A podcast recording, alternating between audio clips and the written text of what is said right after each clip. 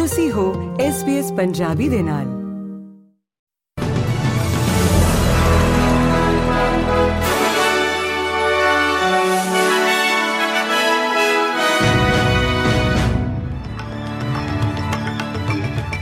SBS ਦੇ news room ਵਿੱਚ ਆਪ ਸਭ ਦਾ ਸਵਾਗਤ ਹੈ ਤੇ ਸ਼ੁਰੂਆਤ ਇਸਰਾਈਲ ਵਿੱਚ ਵਾਪਰ ਰਹੀਆਂ ਘਟਨਾਵਾਂ ਦੀਆਂ ਖਬਰਾਂ ਦੇ ਨਾਲ।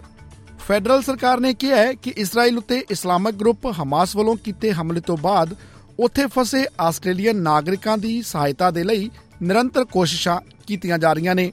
ਪ੍ਰਧਾਨ ਮੰਤਰੀ ਐਂਥਨੀ ਐਲਬਨੀਜ਼ੀ ਦਾ ਕਹਿਣਾ ਹੈ ਕਿ ਵਿਦੇਸ਼ ਮੰਤਰਾਲੇ ਵੱਲੋਂ ਸਹਾਇਤਾ ਕਾਰਜਾਂ ਦੇ ਲਈ ਦਿਨ ਰਾਤ ਕੰਮ ਕੀਤਾ ਜਾ ਰਿਹਾ ਹੈ। ਆਸਟ੍ਰੇਲੀਆ ਨੇ ਇਸਰਾਈਲ ਦੇ ਲਈ ਆਪਣੀ ਟਰੈਵਲ ਐਡਵਾਈਜ਼ਰੀ ਨੂੰ ਵੀ ਅਪਡੇਟ ਕੀਤਾ ਹੈ ਅਤੇ ਲੋਕਾਂ ਨੂੰ ਅਪੀਲ ਕੀਤੀ ਹੈ ਕਿ ਗਾਜ਼ਾ ਦੇ ਫਲਸਤੀਨੀ ਐਨਕਲੇਵ ਦੇ ਲਈ ਯਾਤਰਾ ਨਾ ਕਰਨ ਤੇ ਇਸ ਦੇ ਨਾਲ ਹੀ ਕਬਜ਼ੇ ਵਾਲੇ ਫਲਸਤੀਨੀ ਖੇਤਰਾਂ ਅਤੇ ਇਸਰਾਈਲ ਦੇ ਵਿੱਚ ਰਹਿੰਦੇ ਲੋਕਾਂ ਨੂੰ ਉੱਚ ਪੱਧਰੀ ਸਾਵਧਾਨੀ ਵਰਤਣ ਲਈ ਆਖਿਆ ਗਿਆ ਹੈ।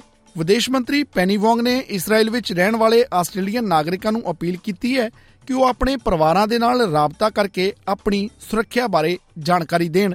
ਨਾਲ ਹੀ ਵਿਦੇਸ਼ ਮੰਤਰੀ ਨੇ ਇਸ ਹਮਲੇ ਦੇ ਬਾਰੇ ਆਸਟ੍ਰੇਲੀਆ ਵੱਲੋਂ ਕੀਤੀ ਜਾ ਰਹੀ ਨਿੰਦਾ ਨੂੰ ਵੀ ਮੁੜ ਦੁਹਰਾਇਆ ਹੈ। ਜ਼ਿਕਰਯੋਗ ਹੈ ਕਿ ਹਮਾਸ ਵੱਲੋਂ ਇਸਰਾਈਲ ਉੱਤੇ ਕੀਤੇ ਹਮਲੇ ਦੇ ਕਾਰਨ ਸੈਂਕੜੇ ਲੋਕਾਂ ਦੀ ਮੌਤ ਹੋ ਚੁੱਕੀ ਹੈ ਤੇ ਹਜ਼ਾਰਾਂ ਦੀ ਗਿਣਤੀ ਵਿੱਚ ਜ਼ਖਮੀ ਹੋਏ ਹਨ। ਯੂਕਰੇਨ ਦੇ ਪ੍ਰਧਾਨ ਮੰਤਰੀ ਵਲੋਦੀਮੀਰ ਜ਼ੈਲੈਂਸਕੀ ਨੇ ਇਸਰਾਈਲ ਅਤੇ ਹਮਾਸ ਵਿਚਕਾਰ ਬਣੇ ਹਾਲਾਤ ਦੇ ਦਰਮਿਆਨ ਦੋ ਯੂਕਰੇਨੀਅਨ ਨਾਗਰਿਕਾਂ ਦੇ ਮਾਰੇ ਜਾਣ ਦੀ ਪੁਸ਼ਟੀ ਕੀਤੀ ਹੈ। ਉਹਨਾਂ ਇਸਰਾਈਲ ਦੇ ਪ੍ਰਧਾਨ ਮੰਤਰੀ ਬੈਂਜ਼ਾਮਿਨ ਨੇਤਨਯਾਹੂ ਨਾਲ ਗੱਲਬਾਤ ਕਰਕੇ ਇਸਰਾਈਲ ਵਿੱਚ ਸਾਰੇ ਯੂਕਰੇਨੀਅਨ ਨਾਗਰਿਕਾਂ ਨੂੰ ਸਾਵਧਾਨ ਰਹਿਣ ਦੇ ਨਾਲ-ਨਾਲ ਇਸਰਾਈਲੀ ਸੁਰੱਖਿਆ ਬਲਾਂ ਦੀਆਂ ਹਦਾਇਤਾਂ ਮੰਨਣ ਲਈ ਅਪੀਲ ਕੀਤੀ ਹੈ। ਆਸਟ੍ਰੇਲੀਅਨ ਫੈਡਰਲ ਪੁਲਿਸ ਨੇ ਕੌਮਾਂਤਰੀ ਪੱਧਰ ਤੇ ਹੋ ਰਹੀ ਨਸ਼ਾ ਤਸਕਰੀ ਨੂੰ ਅਸਫਲ ਕਰਦਿਆਂ ਸਿਡਨੀ ਹਵਾਈ ਅੱਡੇ ਤੇ 100 ਕਿਲੋਗ੍ਰਾਮ ਕੋਕੀਨ ਦਰਾਮਦ ਕਰਨ ਦੀ ਸਾਜ਼ਿਸ਼ ਦੇ ਦੋਸ਼ਾਂ ਤਹਿਤ ਪੰਜ ਵਿਅਕਤੀਆਂ ਨੂੰ ਗ੍ਰਿਫਤਾਰ ਕੀਤਾ ਹੈ। ਪੁਲਿਸ ਦਾ ਦੋਸ਼ ਹੈ ਕਿ ਹਵਾਈ ਅੱਡੇ ਦੇ ਕਰਮਚਾਰੀਆਂ ਦੀ ਮਿਲੀਭੁਗਤ ਦੇ ਨਾਲ ਸ਼ਨੀਵਾਰ ਨੂੰ ਦੱਖਣੀ ਅਫਰੀਕਾ ਤੋਂ ਆਏ ਇੱਕ ਜਹਾਜ਼ ਦੇ ਕਾਰਗੋ ਹੋਲਡ ਕੰਟੇਨਰ ਵਿੱਚੋਂ ਕੋਕੀਨ ਵਾਲੇ ਪੰਜ ਵੱਡੇ ਬੈਗ ਕੱਢੇ ਗਏ ਸਨ। ਪੁਲਿਸ ਮੁਤਾਬਕ ਨਸ਼ੇ ਦੀ ਇਹ ਖੇਪ 40 ਮਿਲੀਅਨ ਡਾਲਰ ਦੇ ਅੰਦਾਜ਼ਨ ਬਾਜ਼ਾਰੀ ਮੁੱਲ ਨੂੰ ਦਰਸਾਉਂਦੀ ਹੈ। ਖਬਰ ਨਿਊ ਸਾਊਥ ਵੇਲਸ ਤੋਂ ਜਿੱਥੋਂ ਦੇ ਹਾਈ ਸਕੂਲਾਂ ਦੇ ਵਿੱਚ ਮੋਬਾਈਲ ਫੋਨ ਤੇ ਪਾਬੰਦੀ ਲਗਾ ਦਿੱਤੀ ਗਈ ਹੈ। ਸਿੱਖਿਆ ਮੰਤਰੀ ਦਾ ਆਖਣਾ ਹੈ ਕਿ ਇਸ ਪਾਬੰਦੀ ਨੂੰ ਕਿੰਜ ਲਾਗੂ ਕਰਨਾ ਹੈ, ਇਹ ਜਾਣਨ ਦੇ ਲਈ ਸਕੂਲਾਂ ਦੇ ਵੱਲੋਂ ਸਿੱਖਿਆ ਮਹਿਕਮੇ ਦੇ ਨਾਲ ਲਗਾਤਾਰ ਸੰਪਰਕ ਕੀਤਾ ਜਾ ਰਿਹਾ ਹੈ।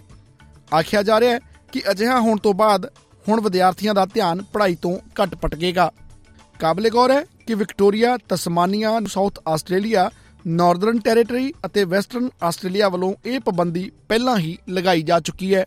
ਜਦਕਿ ਕੁਈਨਜ਼ਲੈਂਡ ਸੂਬਾ ਅਗਲੇ ਸਾਲ ਇਹ ਕਦਮ ਚੁੱਕਣ ਜਾ ਰਿਹਾ ਹੈ ਉਧਰ ਆਸਟ੍ਰੇਲੀਅਨ ਕੈਪੀਟਲ ਟੈਰੀਟਰੀ ਵੱਲੋਂ ਇਸ ਸੰਭਾਵੀ ਰੋਕ ਬਾਰੇ ਲੋਕਾਂ ਦੀ رائے ਮੰਗੀ ਜਾ ਰਹੀ ਹੈ ਗੱਲ ਪੰਜਾਬ ਦੀ ਖਬਰਸਾਰ ਦੀ ਕਰੀਏ ਤਾਂ ਮੁੱਖ ਮੰਤਰੀ ਭਗਵੰਤ ਮਾਨ ਨੇ ਸਤਲੁਜ ਯਮਨਾ ਲਿੰਕ ਨਹਿਰ ਸਮੇਤ ਵੱਖ-ਵੱਖ ਮੁੱਦਿਆਂ ਉੱਤੇ ਬਹਿਸ ਦੇ ਲਈ ਭਾਜਪਾ ਕਾਂਗਰਸ ਅਤੇ ਅਕਾਲੀ ਦਲ ਦੇ ਸੂਬਾ ਪ੍ਰਧਾਨਾਂ ਨੂੰ ਜਨਤਕ ਬਹਿਸ ਦੀ ਚੁਣੌਤੀ ਦਿੰਦਿਆਂ 1 ਨਵੰਬਰ ਵਾਲੇ ਦਿਨ ਲੋਕਾਂ ਦੀ ਕਚਹਿਰੀ ਵਿੱਚ ਆਉਣ ਲਈ ਆਖਿਆ ਅਕਾਲੀ ਦਲ ਦੇ ਪ੍ਰਧਾਨ ਸੁਖਬੀਰ ਸਿੰਘ ਬਾਦਲ, ਭਾਜਪਾ ਪ੍ਰਧਾਨ ਸੁਨੀਲ ਜਾਖੜ ਅਤੇ ਕਾਂਗਰਸ ਪ੍ਰਧਾਨ ਰਾਜਾ ਵੜਿੰਗ ਨੇ ਮੁੱਖ ਮੰਤਰੀ ਦੀ ਚੁਣੌਤੀ ਨੂੰ ਕਬੂਲ ਕਰ ਲਿਆ ਹੈ। ਰਾਜਾ ਵੜਿੰਗ ਨੇ ਆਖਿਆ ਕਿ ਚੰਗਾ ਹੋਵੇਗਾ ਜੇਕਰ ਮੁੱਖ ਮੰਤਰੀ ਇਸ ਬਹਿਸ ਵਿੱਚ ਕਿਸਾਨਾਂ ਨੂੰ ਵੀ ਸੱਦ ਲੈਣ। ਆਖਰ ਦੇ ਵਿੱਚ ਗੱਲ ਭਾਰਤ ਕੈਨੇਡਾ ਵਿਚਕਾਰ ਬਣੇ ਤਣਾਅਪੂਰਨ ਸਬੰਧਾਂ ਦੀ, ਤਾਂ ਇਹਨਾਂ ਵਿਗੜੇ ਸਬੰਧਾਂ ਦਾ ਅਸਰ ਕਲਾ ਜਗਤ ਉੱਤੇ ਵੀ ਨਜ਼ਰ ਆਉਣਾ ਸ਼ੁਰੂ ਹੋ ਗਿਆ ਹੈ। ਕੈਨੇਡਾ ਵਿੱਚ ਪੰਜਾਬੀ ਗਾਇਕ ਗੁਰਦਾਸ ਮਾਨ ਦੇ ਹੋਣ ਵਾਲੇ ਸਾਰੇ ਸ਼ੋਅ ਰੱਦ ਕਰ ਦਿੱਤੇ ਗਏ ਨੇ।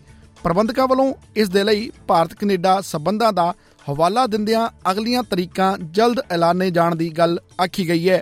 ਜ਼ਿਕਰਯੋਗ ਹੈ ਕਿ ਗੁਰਦਾਸ ਮਾਨ ਦੇ ਕੈਨੇਡਾ ਵਿੱਚ ਕੁੱਲ 4 ਸ਼ੋਅ ਹੋਣੇ ਸਨ। ਸ਼ੁਰੂਆਤ 22 ਅਕਤੂਬਰ ਨੂੰ ਵੈਨਕੂਵਰ ਤੋਂ ਹੋਣੀ ਸੀ ਅਤੇ ਆਖਰੀ ਸ਼ੋਅ 31 ਅਕਤੂਬਰ ਨੂੰ ਵਿਨੀਪੈਗ ਵਿੱਚ ਤੈਅ ਕੀਤਾ ਗਿਆ ਸੀ। ਤੇ ਇਸ ਦੇ ਨਾਲ ਹੀ ਖਤਮ ਹੁੰਦਾ ਹੈ ਅੱਜ ਦਾ ਨਿਊਜ਼ ਬੁਲੇਟਿਨ SBS ਪੰਜਾਬੀ ਤੋਂ ਮੈਂ ਹਾਂ ਪਤਰਸ ਮਸੀ।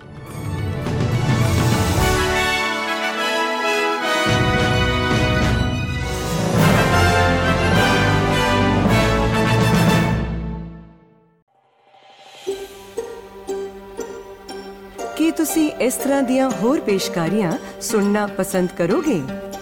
Apple Podcast, Google Podcast Spotify ਜਾਂ ਜਿੱਥੋਂ ਵੀ ਤੁਸੀਂ ਆਪਣੇ ਪੋਡਕਾਸਟ ਸੁਣਦੇ ਹੋ।